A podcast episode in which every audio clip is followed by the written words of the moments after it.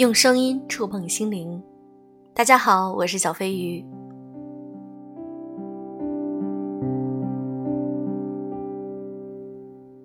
我们常常会说，在人生中走错一步路，步步都会错。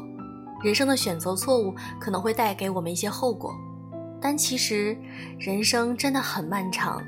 我们走错一步，做错一个选择没有关系。今天我想和大家分享一篇来自于作者庄雅婷的文章，《一生中浪费的那几年》。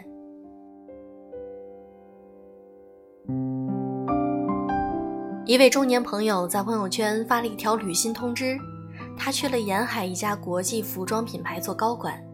大家祝贺之余，并没有多问什么，毕竟一年前他还在大理开客栈，开客栈之前他是国际奢侈品牌的高管。见到很久没见的一位年轻的女朋友，她的好看程度是走在路上让人挪不开眼睛的那种。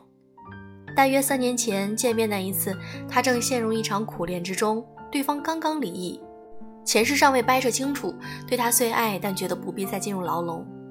再次见到他，谈论感情生活，发现依然焦灼着，依然苦恋，好像成败都没有什么欣慰或可惜的。但既已走到这一步，分开总觉得白忙活一场的颓丧。另一位倔强的朋友，我相识多年，从高中就听他的口头禅是：“现在的生活不是我想要的。”他在一家银行做业务，但内心住了个大兵，就想做吟游歌手，浪迹川藏线，却没有那个勇气和决心。最后折中的做法是在升任中级主管之前辞职，跑去读书了。还有一位歌手，他的歌实验且小众。我曾经在一首歌中听出了他在北京的那些艰苦的文艺青年生活，也曾表达过对他的欣赏。后来他就消失了。过了几年，他在微博上私信我说，想来想去还是要回来做音乐，并且给我发了新歌的链接。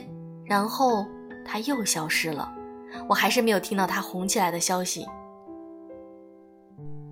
哦。身边沉沉浮浮的人太多了，很多人说是 gap year 去了，间隔年，然后好几年就再也没有正经事儿做。你偶尔看见他在家里的阳台上种花，或者在某个不知名的湖边骑行。当旁人问起，所有人的回答都是一样的：我也不知道他在干什么。还有几个女友生完孩子就消失在人际关系链中，再次出现的时候已经把婚都离了。他们来叙旧，主要是想问问最近市面上求职有什么新的趋势，有什么新的职位，要不要太多的求职经验、连续性等等。做出一个势利的判断是容易的，三个字儿就可以概括了：不行了。在如今紧迫如此卷的年代，简直就是一步错步步错。虽然还有人敢停滞，就不怕上不了车被时代抛弃吗？还是说已经被抛弃了？如果现实一点体谅一点就会焦虑的说：“你浪费了最宝贵的上升期啊！”停下被视作一种浪费，没有结果的恋爱被视为耽误。转型之前先惋惜沉没成本，无所事事要被鄙视，哪怕放缓速度也会认为你不行，你心里没数。所以，我们只剩飞驰这一条路吗？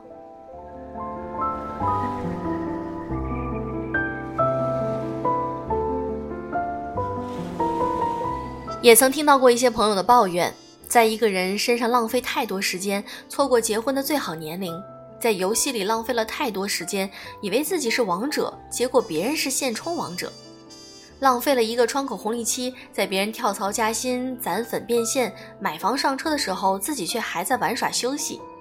可如果穿回过去，给他另一次机会，他们的选择几乎都差不多。还是会爱上不该爱的人，还是会任性的背起行囊远行，还是会做出一个看起来很不理智的选择。哦，几乎所有的人回到过去都会想着买房和股票，但那个时候的你可能依然没攒够首付。所以我说，命运这个事情，那些一生中浪费的时间其实也算不上虚度。我更想说，每个人的一生，注定有被浪费的好几年。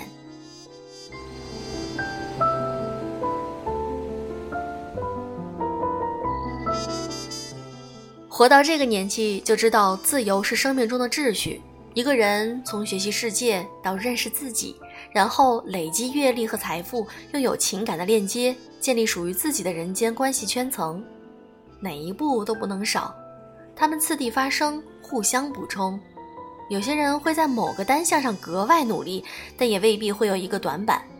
你往往能看见自己的收获，却不知道在不知不觉中失去了什么。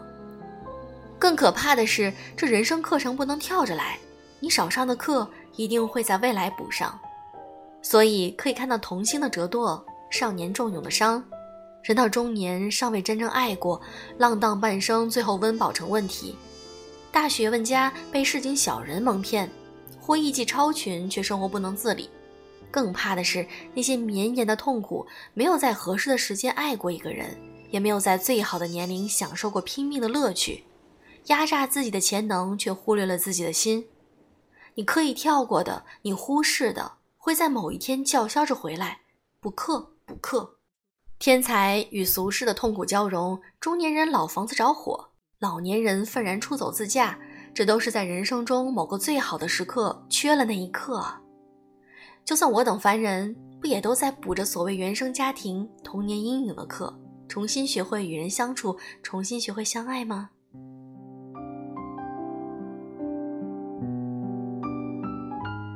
活到这个年纪，对自己已经没有不切实际的要求，清楚地认识到三个普通：父母、自己、孩子，皆是普通人。那些雄心壮志，抵不过岁月安好。当我们开始思考活着到底为什么，应该怎样度过这一生的时候，那些功成名就，甚至抵不上深夜归家的一碗白粥。我想出去看山河浩荡，我想沉浸在艺术中不可自拔。我想和爱的人一起体会流年变迁，我想养花种草，这些吸引力都大过了我要买包，我要当高管，我要攒到八位数。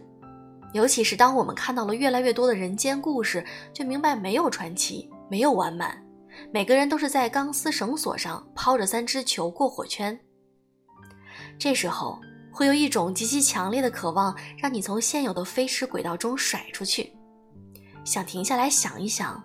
听一听内心的声音，想放缓速度，看看能不能感受到过程之美；想逃离，抽离现在的环境，用上帝视角看一看自己；想和他人建立更深厚的链接，甚至是单纯的想休息，想再躺一会儿，想在不好的关系中停留一会儿。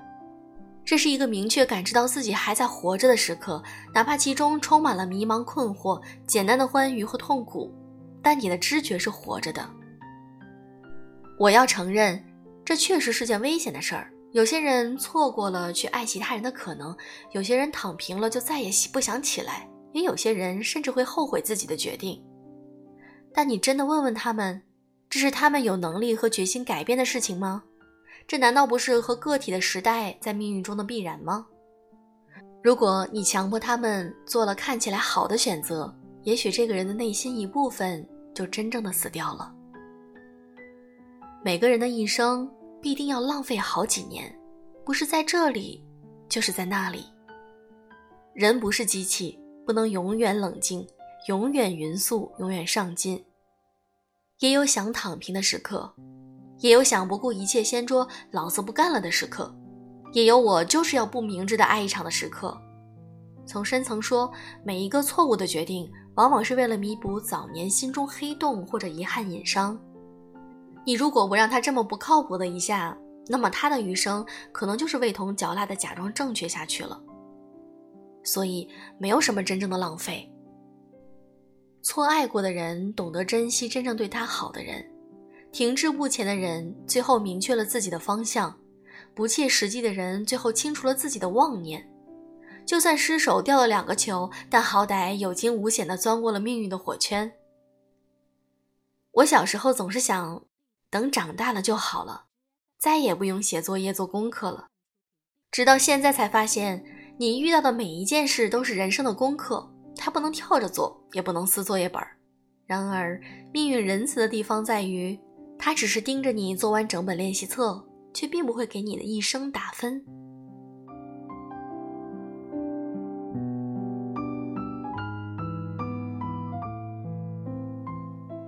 那我在上一期节目中分享了一个情感类的故事，那这是一个非常真实的粉丝给我的一个反馈。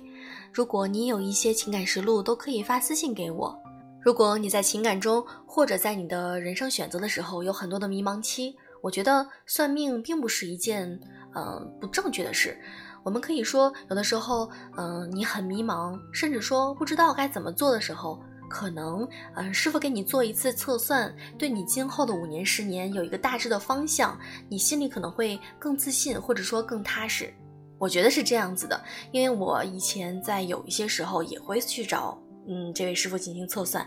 那如果你想进行命理的测算的话，嗯，可以加微信小飞鱼三六，就是拼音小飞鱼三六，会有非常热情的小助理，嗯，来帮你找师傅进行测算。我觉得有的时候我们算一算，自己内心可能会更平静一些。好了，今天的节目就到这里，祝各位早安晚安。